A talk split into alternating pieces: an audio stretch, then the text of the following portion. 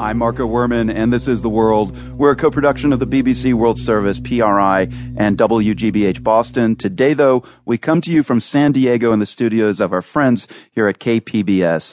We're here not far from the southern limits of the United States and the very busy San Ysidro border crossing into Mexico. With me all this hour is the World's Global Nation editor, Monica Campbell. You know, Monica, uh, you live between the Bay Area and Mexico City. Your mother came to the U.S